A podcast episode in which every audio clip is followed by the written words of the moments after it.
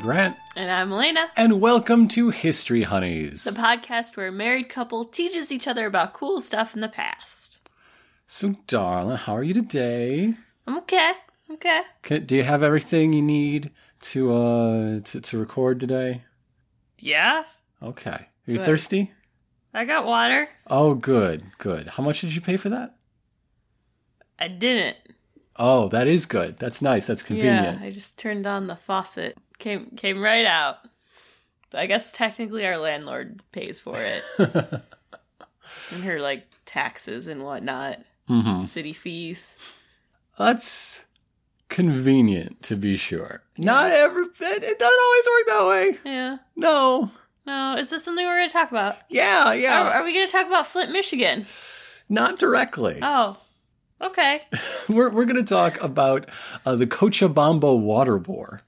Cochabamba? Cochabamba. It is the third largest city in Bolivia, That is an amazing name. and I'm going to say it a lot. It, I like it. that is a great name.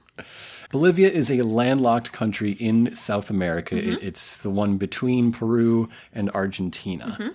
Uh, it is South America's poorest nation. Uh, we're going to be talking about a time when uh, 70% of Bolivians were below the poverty line, and one in 10 children died before they reached five years old. Well, that ain't good.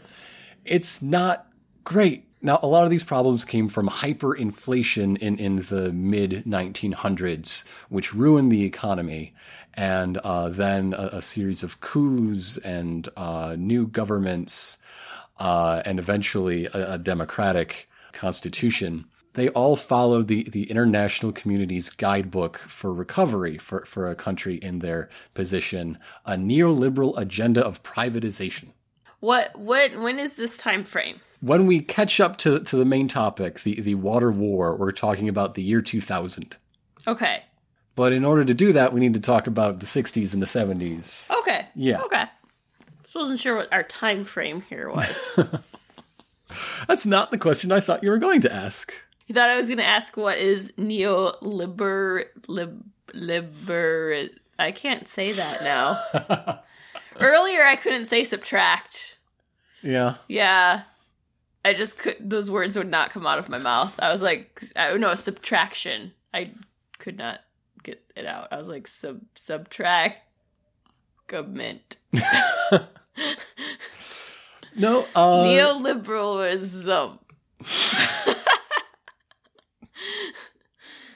Why don't you uh, explain that thing you were going to talk about? sure, sure. Yeah, Neoliberalism. yeah, that. It's a hot topic these days. It's a, it's a word on everybody's lips, and more than that, on everybody's tweets.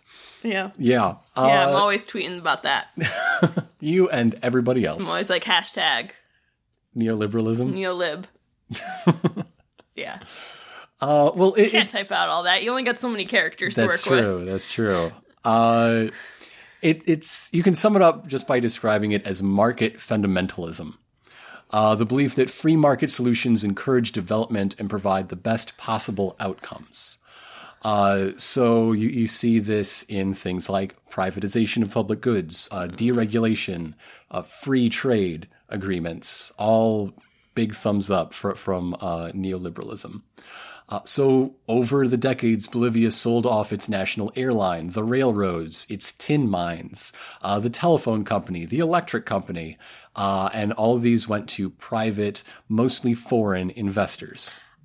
I have a feeling none of this goes well if I know anything based off of privatizing parking meters. Well, Damn you, Chicago. Well, the, the idea is that if these things weren't working uh, as nationalized or, or publicly operated uh, companies, then why not give private investors the chance? They, they have the deep pockets needed to invest in uh, uh, improving infrastructure. And basically, the, the idea is that this influx in foreign capital would, would move through the economy. A rising tide lifts all boats trickle down. It, it's very Reagan, it's very Thatcher, and it didn't work for them either. Yeah. But following this neoliberal agenda helped the country qualify for loans from uh, the World Bank and the uh, uh, International Monetary Fund to fund development. Uh, international pressure also led to the destruction of coca production. The, the 80s were a booming time, sort of the dawn of the war on drugs. And Bolivia's like, okay, if, if you're going to make uh, foreign aid contingent on uh, uh, eliminating coca crops, that's just what we're going to do. So that does mean that 3% of the uh, GDP was lost uh, and 18% of Bolivia's exports. So while, yeah, the, the, the drug trade was obviously, it is an awful thing for the world, it was pretty nice for the farmers.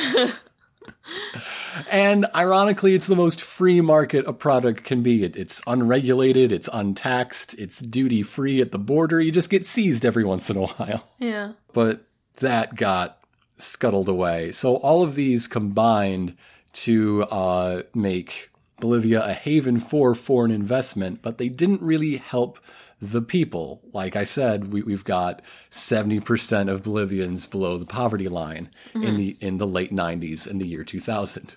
Cochabamba is uh, the third largest city, and 400,000 of its citizens weren't hooked up to the water system. That's a lot. It's about half. Oof. Yeah. Oof. Now, poor residents paid even more for worse water because uh, people had to drive it into the neighborhood by truck. And these people, the, the, the water truck companies weren't the most efficient. There was a lot of waste, and they made up for that by price gouging. Okay. And they would just, there was no guarantee that it was clean or filtered at all. Yeah. Uh, so the, the, public water utility was not capable of serving the people, and the World Bank identified it as a candidate for privatization. The Major Cities Water and Sewerage Rehabilitation Project uh, was approved by the World Bank in 1990, and it included a condition to privatize La Paz and Cochabamba's water utilities. Uh, in the end, three water utilities were privatized, those two as well as uh, the city of Santa Cruz de la Sierra. Santa Cruz de la Sierra was successfully run by a cooperative. La Paz had some mixed results. Uh, the one problem they met was that the uh, indigenous population didn't use enough water. Oh. So, uh, at least from the company's pr- perspective, so that when they did expand La Paz's water network, there wasn't enough use, so there wasn't enough, uh, you know, water being bought for them to recoup their costs. Ah. Uh, but Cochabamba's privatization was just an unmitigated disaster, and that's what we're going to talk about. Okay. Now, the auction for Cochabamba's water rights had one sole bidder. Always a great sign. Oh, yeah, that's great. The uh the, the whole point of like the advantages of the free market is competition, right? Yeah. How, there there wasn't any. And even if they got in, there's only one network of pipes. Yeah. So like it, it's going to be a private monopoly anyway. Mm-hmm. So that one bidder was a company called Aguas del Tunari. Uh, now that means basically in English Tunari Waters, and, and Tunari is a uh, nearby mountain. Okay. So that that's what the name means. It's not really important, but I was curious. Figure you might be as well. Uh, Aguas del Tunari paid uh, uh, $2.5 billion on a 40 year deal. Okay. Now, by this point in the privatization process, by, by 1999, the World Bank had pulled out of the Cochabamba water situation, and uh, they want to tell everybody from now on, uh, anytime somebody asks, that they had no involvement and no approval of the deal. So was it just like the city then that did it? Yeah, okay. yeah. Like it, it, was a contingency for this for earlier loans, but uh, the, the mayor kept inserting anybody who runs the water is also going to help us build this dam, and the World Bank's like, that's a bad idea for a dam. Don't build that dam. Whatever. Yeah. uh, so the, the, this deal also guaranteed Aguas del Tunari a minimum 15% annual profit. Huh. From their perspective, there, there's no risk at all. They're going to get their money back no matter what they do. Yeah. Uh, now, th- this company, Aguas del Tunari, was created specifically for this deal as a subsidiary of Bechtel Enterprise Holdings, a United States uh, construction company. Uh, Bechtel is currently the ninth biggest privately owned company in the U.S. and the largest construction firm in America. Yeah. It, it's big company. Ma- Big one. Yeah. They do a lot of stuff. And two months after taking control, uh, so January of 2000, Aguas del Tunari did a price hike in order to pay for, you know, their their planned upgrades of you know these outdated systems, the the network that's not reaching all the neighborhoods. This price hike was in many cases over 200 percent. That's a lot. It's a lot. Uh, so you've got people making $80 a month, then being asked to pay $20 a month just for water. People's water bills were greater than their monthly food budget. Yeah. So the, the water situation instead got even worse. Population swelled as people who lost their jobs in other privatized industries like those tin mines, they all closed in the 80s in order to break strikes. Ah. Uh, so there, there are a lot of people moving to the cities to find other work, increasing demand. Uh, some neighborhoods had dug their own private wells. Neighbors banding together to rent drill equipment to, to go to the water, and then they were basically run as a neighborhood cooperative. Yeah. Uh, and the old water use law said that the uh, public utility had no right to do anything with those wells. Uh huh. Well, in order to authorize these privatization efforts, Bolivia passed Law 2029, which gave uh, Aguas del Tunari the legal right to the aquifer beneath and any water pumped out of it. Great. That's that's that's awesome. So they would have the legal right to seize the uh, neighborhood wells, put a meter on them, and charge people for their use, and charge people for installing the meter in the first place. Yet these people did all the work of making it. Yet water they did not do anything to provide. Yeah. Also, water for peasant farmers' irrigation in, in the outlying areas. The, the public water utility hadn't regulated either of those. They had no right to, they made no effort to.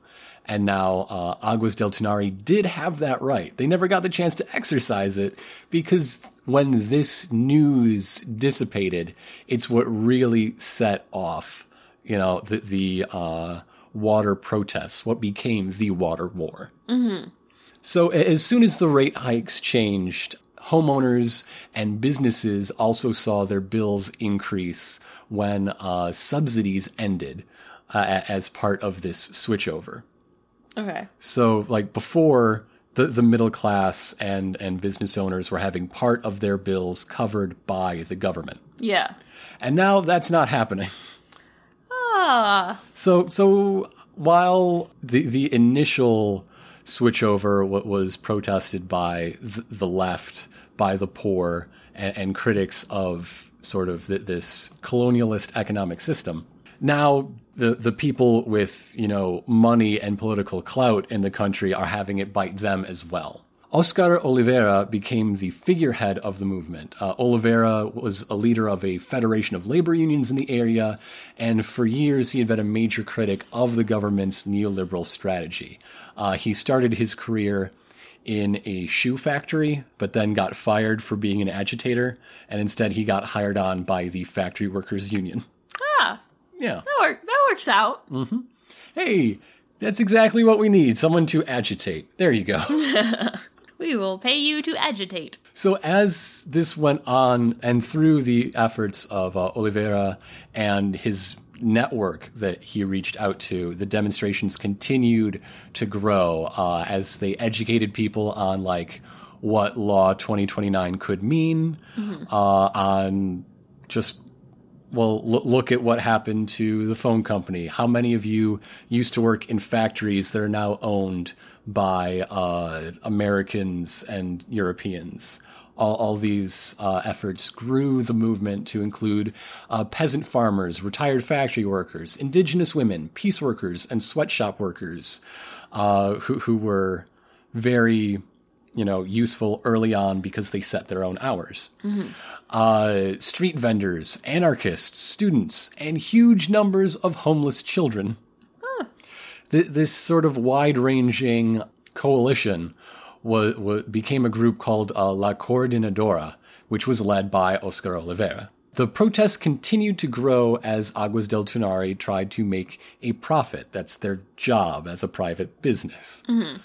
Uh, Mid January saw a four day general strike that shut down the entire city. Uh, every way in and out of the city was locked down by protesters, while thousands marched on government buildings shouting at them to fix the problem. Some streets were shut down by like tractors dragging in huge trees to cover the road, and then people shoving old broken down cars on top of the trees. like, nobody's using this road. There you go. Now make the water work, please. Yeah. Uh, it- it's interesting to hear Olivera talk about this because you know it, it's hardly the first utility to be nationalized. It, it's far from the first uh, industry, but it really set people off because you didn't make the water, Yeah. and we can't live without the water. Water is life. Yeah. he he came up with th- this slogan about leasing the rain, uh, which sort of in- inspired people and became the name of a PBS Frontline report.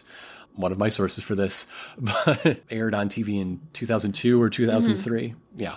I mean that whole like you can't lease the rain thing. Like there there's been things recently in the past few years or whatever where cities are making rules about how you can't like collect rainwater. Mm-hmm. Like kind of connects. And who are you to tell me I can? Yeah, like I'm gonna put a bucket out here and just get some water. Deal with it. largely it's a uh, argument about you know the, the role of the state in providing public goods but it's also an argument about how we view natural resources Yeah. like who owns water like how do you uh, uh, stake a claim to an aquifer and how does that touch on who gets to tap it and, and what you do with that uh-huh. D- don't put a meter on the well that me and a hundred of my closest friends dug Yeah. And like what other water sources are there that aren't part of that that you're trying to take control of? Such as cases nowadays like rain coming down. And they're trying to be like, don't use that, use our stuff. Well, someone wants to use rainwater, just let them. And then you, you have World Bank technocrats saying, well, uh, it's a limited resource. The best way to make sure that it goes to those who need it is to make people think about their use by charging them for their use. If you're paying so much per liter, then maybe we're going to get this uh, our limited freshwater reserves to last a bit longer. And on the other hand, well, yes, but you're punishing people for being poor. And, It's incredibly expensive to be poor. I don't know if people understand that as much as they should. yeah. So yeah, like I was saying, th- this is a mass movement. Everyone from all walks of life, uh, as the months wore on, played a part. You know, took part in, in, in this movement. Housewives throwing rocks at police, uh, youth on the front lines with elderly building roadblocks behind them, women going door to door and collecting food and then cooking it to distribute to, to everyone out occupying the city. It was a uh, uh, social convergence of, of you know the entire city, and then it grew beyond the city. Uh, Aguas del Tunari threatened to shut off the water entirely. You know, no pay, no water. While the government uh, decided that no, this is clearly bigger than the water. We need to send in the military to calm things down. That's never a good idea. That's never a good idea. Well, they they got down trees cutting off the city. They need to do something to get the, But- the country working again. But sending in the military to calm things down, it ain't gonna calm it down. we'll get to that. Uh, It might shoot people down. We'll get to that. But yeah, this is what turned the water protests into a water war. Uh, the, the, movement spread well beyond Cochabamba and the issue of water. Uh, demonstrations in all of Bolivia's major cities broke out uh, over indigenous rights, corruption, the funding of rural schools, unemployment. Uh, La Paz even had a police strike for higher wages. Might as well jump on the bandwagon. The, the La Paz police uh, did get a 50% pay increase. They went from 80 to $120 a month. Uh-huh. I can't say it's not deserved, but then uh, when it was given, they went right back to work arresting demonstrators. So, so much for solidarity there. Come on. Yeah. Uh, all this expansion uh, led the, the, government to crack down even harder. It, it, clearly wasn't working. They need to step up their game. Uh, there is a uh, provision in the Bolivian constitution where the government could institute a state, a state of siege, which would last up to 90 days, and uh, suspended a bunch of uh, civil rights in order to get things back in order. And they mm-hmm. did exactly that in early April. Uh, so martial law was more or less instituted on April 8th of the year 2000. Uh, police had the ability to seize people for 90 days without a warrant. Oh, that's a that's great. Which they did a lot. Uh, reporters were arrested. The military took over radio stations. Uh, they shut off power to the neighborhoods that held all the all the city's TV broadcast antennas. Oh. To limit people's ability to communicate and organize, and you know get information about what was going on. There was a negotiation between La Coordinadora and uh, the government that was arranged by uh, the, the, archbishops. Like the, the, Catholic Church was the mediating body. But it turns out that was a trap, and uh, 25 members of uh, La Coordinadora's leadership were arrested uh, as soon as they got there and sent to a prison in the jungle. I bet they didn't go back to church ever again. that, that's going to be an interesting uh, uh, confession booth which one of us here sinned? Um, do you do you want to switch? You or... can confess to me. you can. I know you need to. It won't do that much good. You were there. I was there. We we both know. Jesus knows. Now, the official government line said to international press and, you know, through official news channels was that the protesters were backed by narco traffickers who were trying to disrupt law and order. That this was an, an astroturf thing. They were being coordinated by cartel growers. Uh-huh. Uh, the, the Minister of Information said, quote, It is impossible for so many farmers to spontaneously move on their own. Yeah, it, it is simply unthinkable that they all care about the same thing. They they must be getting orders from somewhere up the distribution line, basically. Sure. Uh, people in the streets were even more offended, and, and some growers were motivated by this to join in and make themselves known because they know the difference between an independent coca grower, like selling their leaves for tea, and the major growers who bribe the government with cartel cash. Yeah, yeah, there's a difference there. So, uh, with the water war in full swing for, from January to this this major outbreak in April, we're going to take a quick break and talk about uh, how it shook out in the end. Okay.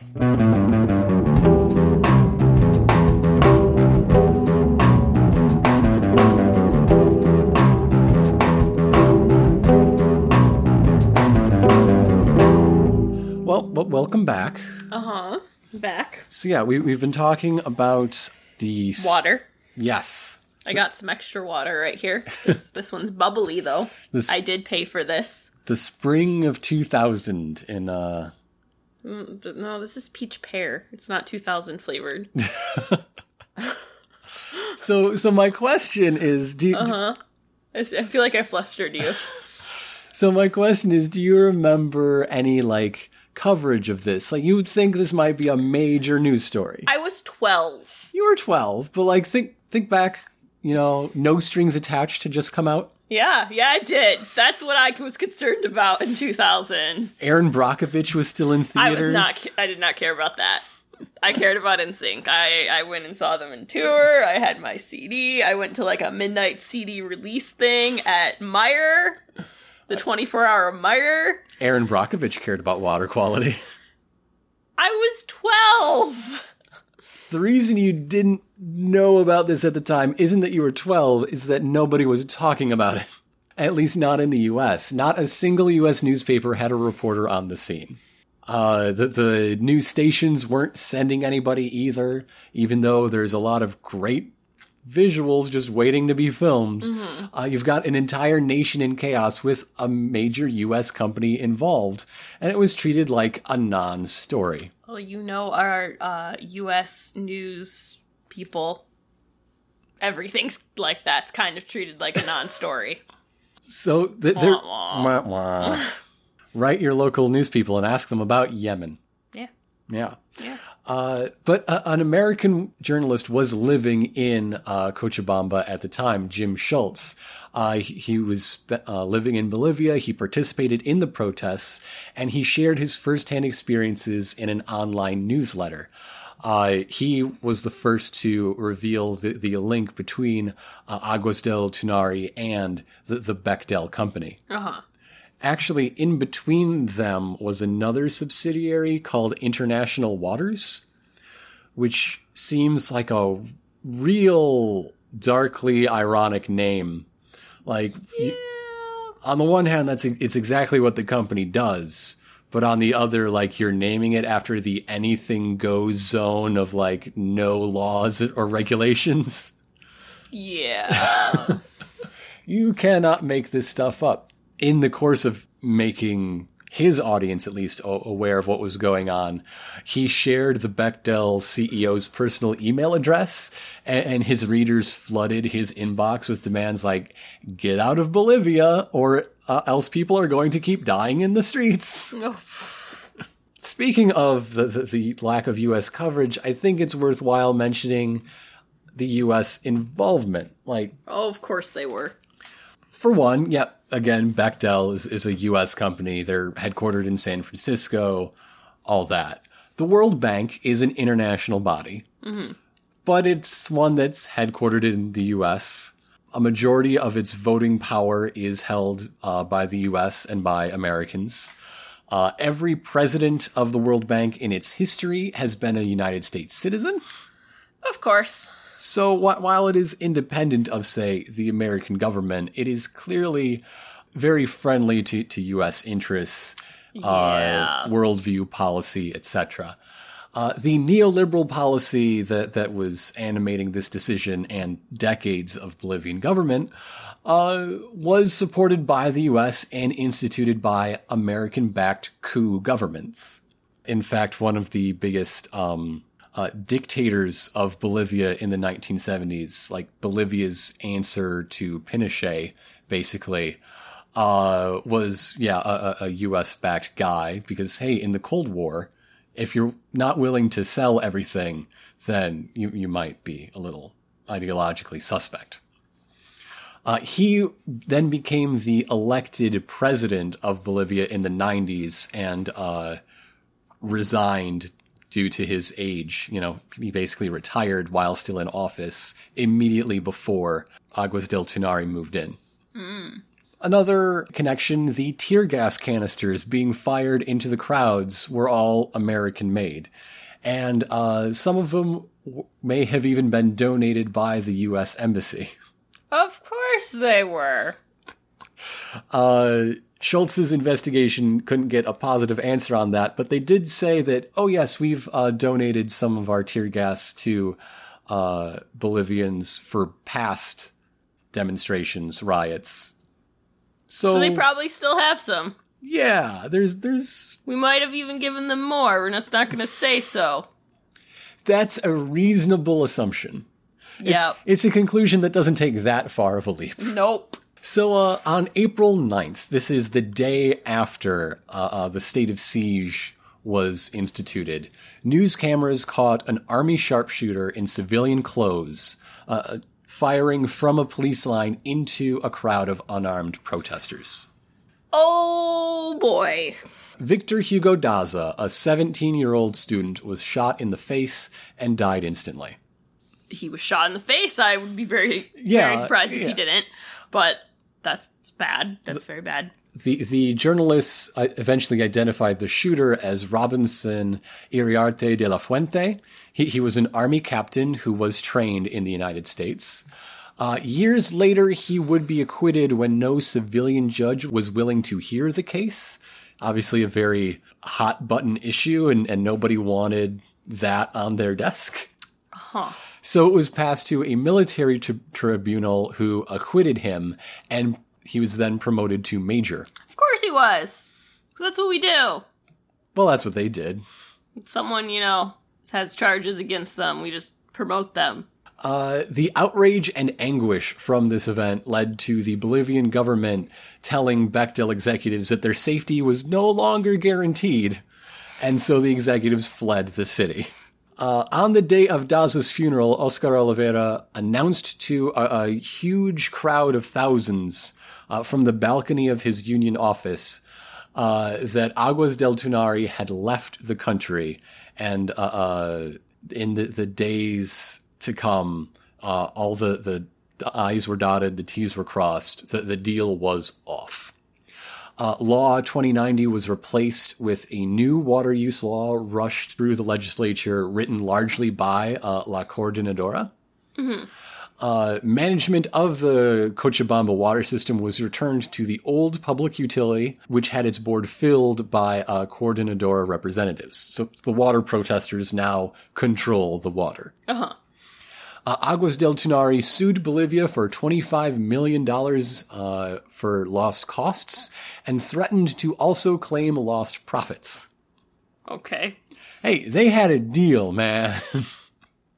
Yeah, and they were assholes, so they can just shut up. Bolivia contended the company had spent less than 1 million before they fled the country. so uh, the, the case was held in an arbitration court uh, that was run by the World Bank. And after going back and forth in 2006, a settlement was reached where both parties dropped their claims against the other.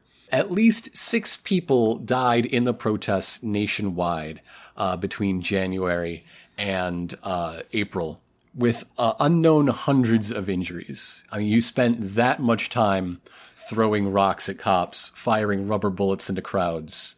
Who knows how many people had, you know, Yeah. broken arms, broken faces, Yeah. blinded by tear gas. Yeah. But uh, in the end, that's that's the end of the water war.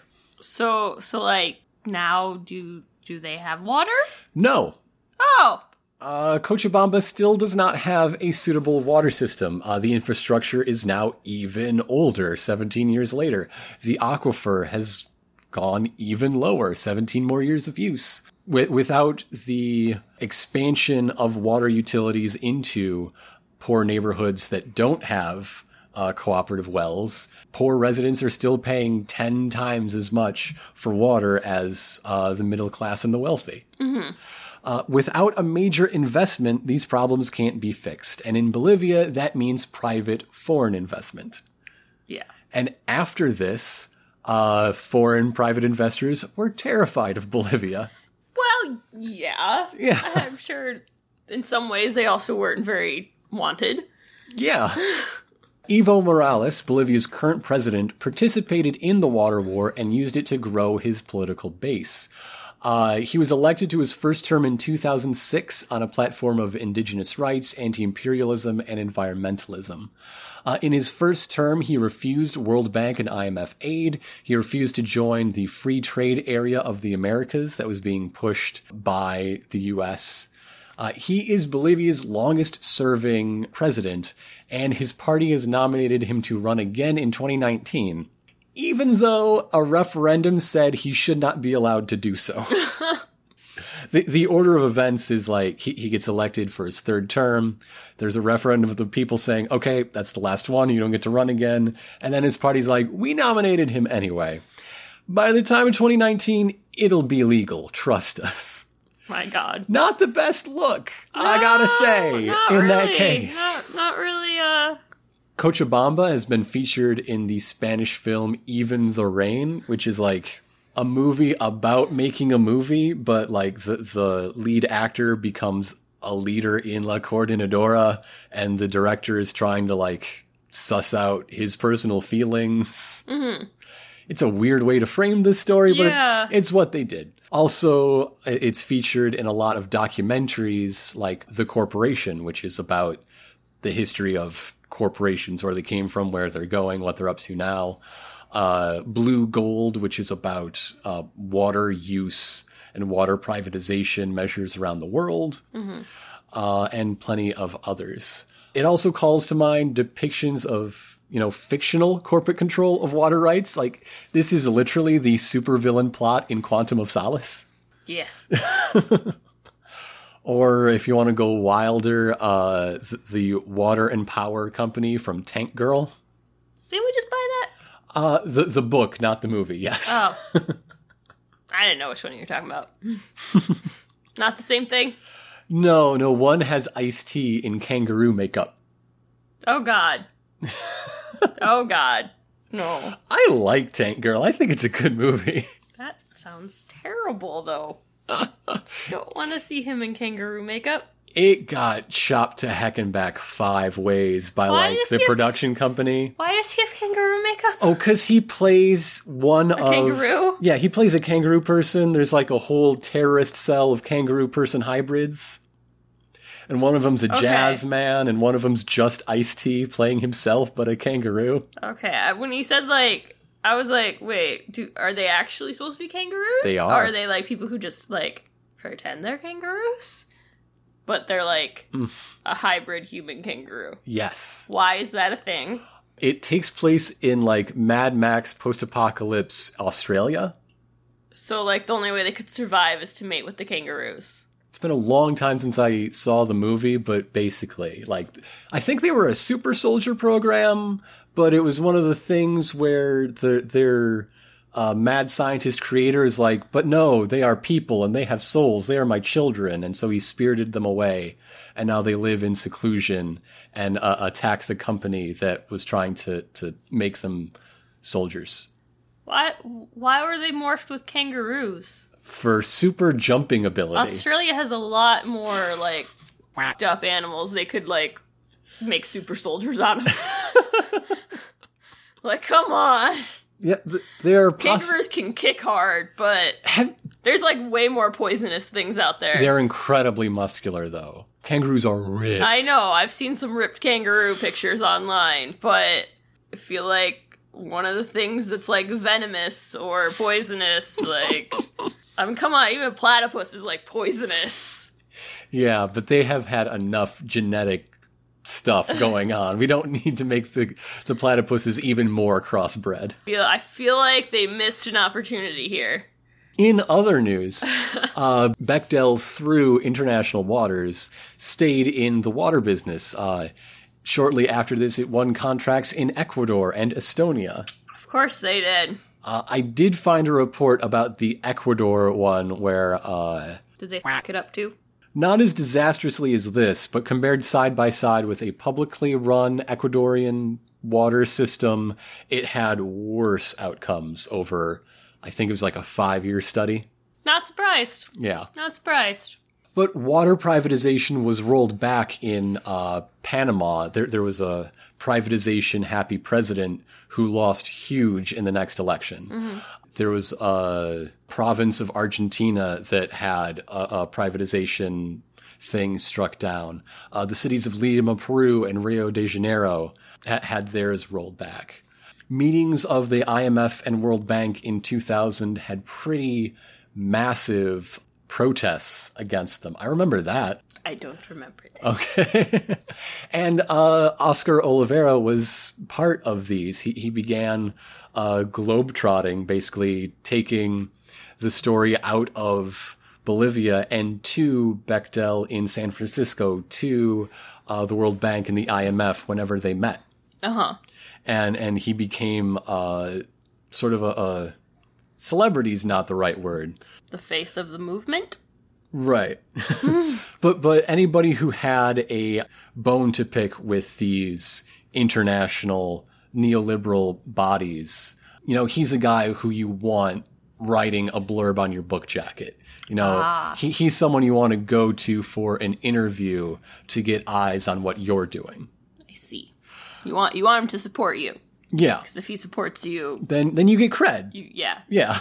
it means you're. he, he had a lot of cred to give away after this. yeah, that's that's basically my notes. That's what I wrote up. Uh, so, darling, what have you learned? I lear- I learned something else about Bolivia. Yeah. I did not know much about Bolivia. I Mm-hmm. know they have a very big Mennonite community. That's true. We Uh, I think that came up in the Anabaptist. of all the Latin American countries, Bolivia, I guess, is our most covered. As I said, I was very into NSYNC when I was 12. Was not following the news. And I- even if you had, it would not have helped. It would not have helped. I would not have known. This news was mostly broken in like a New Yorker article from 02, like well after the events actually happened to Yeah. the mainstream American Yeah. consciousness. Yes, is. yes. Oh, why is there always a fight about water? why do we always have to fight to just have water for people Mhm. and not have contaminated water and have access to water? Like, yeah, at, at the beginning when you asked if we were talking about Flint, and I said not directly, there are clear parallels. Yeah. There's someone from outside the community coming in and trying to make a, a quick savings by interrupting the way it works, and it instead ruins it for everyone. Yep. That that is one of several things that it parallels. Mm-hmm. Ah, I knew this was going to be a frustrating one. yep. I did not expect to get much out of you this episode except exasperated grunts They, I held them in till the end, and now that's all I got. and and that a very frustrated clapping noise. I clapped. Oh yeah, I do that. I do do that a lot. Or I just like hit my legs. Did you learn stuff while you uh approached this episode? it is interesting to see how this huge flashpoint on the one hand it is very unfortunate that it did not really do much to help the water situation. It, it prevented the worsening that, that was happening. It, it just rolled it back to the bad that it was before. Yeah. but on the other hand, it, this massive outpouring against uh, the, the neoliberal consensus that still holds basically the, the entire developed world and developing world, and at least got rolled back in uh, Bolivia. There is an actual light socialism happening and has been for about 10 years now with uh, evoism and uh, the soft renationalization of, of many of those industries. Yeah. The government now gets over 80% of revenue from the uh, oil industry. The, the company only gets about 18%. Ah. Big difference there. Big difference. Yeah.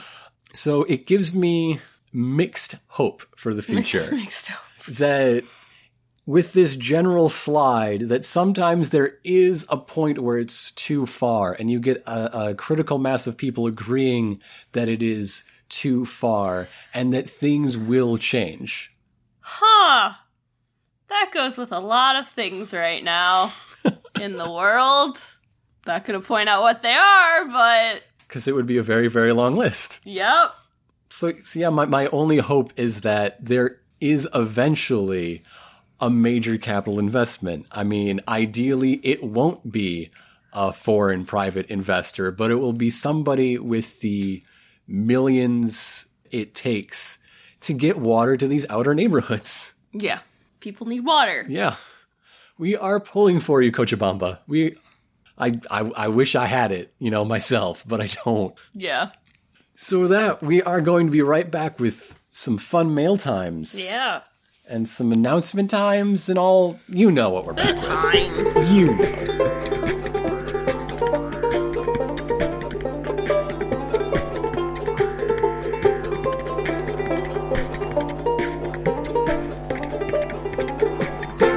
so now we do that stuff that i said you know what we do Yeah. which means letters Woo! now And we have a grand total of two. Because you didn't give a prompt. Yeah, uh, our our prompt for this episode was that there wasn't one. Yeah. You've done that like twice now, three times maybe. You know what? I like go getters. I like self motivated people. I like when people just enjoy chatting for the for chatting's sake. Yeah. I'm judging you. I know. See, uh, when I couldn't come up with a uh, prompt last time, I said I was bad at my job. So Jeff wrote in to talk about someone who was bad at their job until they weren't. So there's still time for you. That's what he's trying I to tell will eventually be good at making this show, just like Oprah Winfrey. hey! Oprah has a pretty famous story about uh, her rough childhood, but what's a little less well known is uh, her rough professional career. Uh, she was the first black female news anchor in Nashville, but the ratings weren't so great, so she was taken off the air uh, and, and moved to Baltimore as a co anchor, but then got demoted off the air there as well. Uh, it wasn't until she started working in Chicago as the host of a, a low rated AM Chicago, like morning show, that her talents were truly recognized. And that is that. Which is one way of saying it. Yeah. But it reminded me of a monologue Leslie Jones did about how, well, maybe she just wasn't any good yet. Yeah. She wasn't Oprah yet. Yeah, it, it wasn't them failing to recognize her abilities. She just hadn't yet developed them. I do love that Leslie Jones skit. Yeah. Yeah, it's a good one. Either way, I mean, I guess you'd have to go find a lot of uh, 70s and 80s local news footage to judge To- for yourself. To see if she was good or not. but thanks, Jeff. He also sent us pictures of Phineas. Phineas! I love Phineas so much. I really want to pet your dog. He's just so fluffy and fuzzy looking. Like, I judge all other dogs now on Phineas's fluffy ears. It's true. I've seen it happen. Yeah, I'm like, those aren't as fluffy as Phineas. I've never been so infatuated with a dog.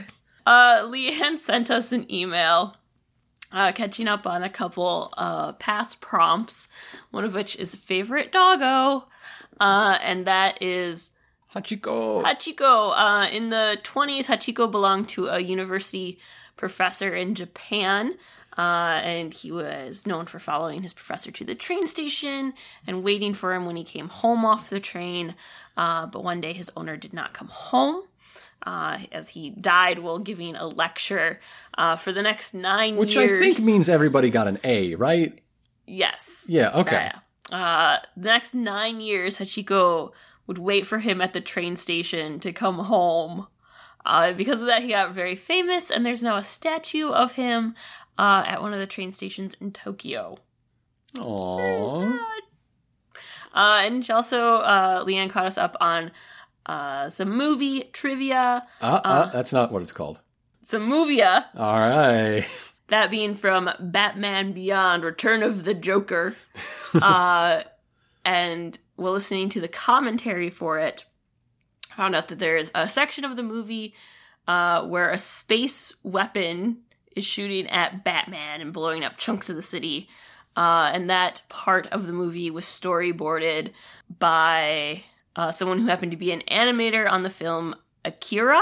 They talked about how basically they were the animation stuff was trying to outdo the previous work on Akira. And, Which is a heck really- of a high bar to shoot for. yeah. I mean, you would, though, like if that was your job. Yeah. So thank you, Leanne. Thanks, Leanne. So that's it for our mailbox this episode. Mm-hmm. Uh, if you would like to send us a letter, those can go to. History Honeys podcast at gmail.com. And feel free to send us show suggestions, questions, anything you might like read on the air, including our uh, uh, prompt for nearly every episode. Uh huh. So, darling, what would you like to hear about? Well, our, our next episode is is basically like our anniversary episode. It is. It's We- going to come out one year exactly from uh, episode one. Yeah. So I feel uh not not to like pat our own backs or anything, but I feel like this would be a great time to hear from uh, our listeners to know like what over this past year has been your favorite episode. Yeah. What, what was your favorite subject matter we covered? Um, and like why? Why'd you like that one? uh, I think it'd be a fun time to know what uh, stands out to you guys and what you've enjoyed. I wonder if this is going to be anyone's favorite episode. I bet it's gonna be Jim Henson because we made people cry, We did. Just weep I don't know. I don't want to affect the results. So, like, when we're done recording, I think we'll have this conversation. Yeah. yeah. Okay. So, yeah, I, I'm excited to, to read those letters and all your letters, no matter what. You know what else I'm excited for? What? Chatting with people on social media. Oh. Folks who find us on Twitter, on Facebook, on Instagram. Mm-hmm. And all of that is at History Honeys. yes, it is. Nice and simple for you guys. Archie Comics now follows our History Honeys Instagram. yes, they do. Because sometimes our History Honeys Instagram is also our Sex Archie Instagram. Just gonna say. Because you know what? I don't want to make an account that says Sex Archie because I don't want those Instagram bots finding it. I'm a little concerned about that. I get that. I get that a lot. Yeah.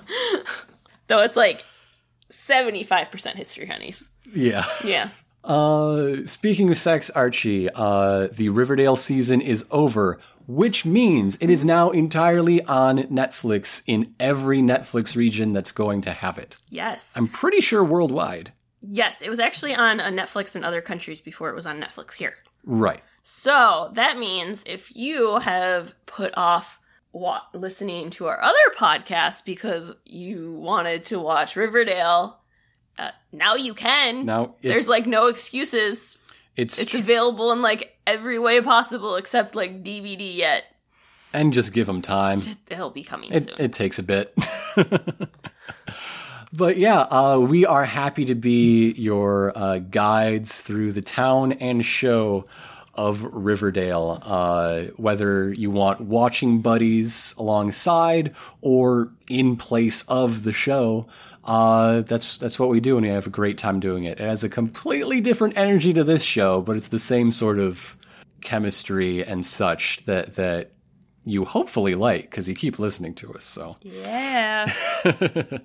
also, we'd really appreciate it if you gave us a, a rating and review. We are over 50 iTunes reviews. what? You know what that means? We're on our way to 100. I'm insatiable. This number just keeps going up and it surprises me every time because you know what? I don't go on iTunes. go leave lots of reviews and the next time he tells me, I'll just be even more shocked. Yeah, yeah, yeah. Yeah.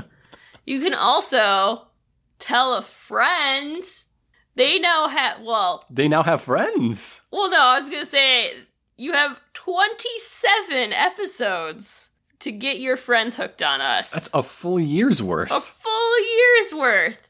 So help them find an episode that will spark an interest for them to Mhm. introduce them. They don't have to start at the beginning, obviously. I mean, yeah, if, if your friend is one of those people who won't stop using the word neoliberalism on Twitter, Here you go. this is their jumping on point. Yeah. or maybe they just want to hear about children dying in a fire. You can then go back to really the beginning of our run. also, Whatever you think, you know, they would enjoy. also the beginning of your friendship and maybe evaluate what happened there. Uh, but yes, we absolutely would appreciate that. It, it's the best way to grow our audience, grow our, our little friendly community of uh, JJ the Horst Face Horse super fans. JJ! There's JJ fan art now. There is. It's wonderful. Thanks, Callum. I love it so much. Like, I want to frame it. All right, then. I'm Grant, And I'm Elena. and history's better with, With your honey. honey.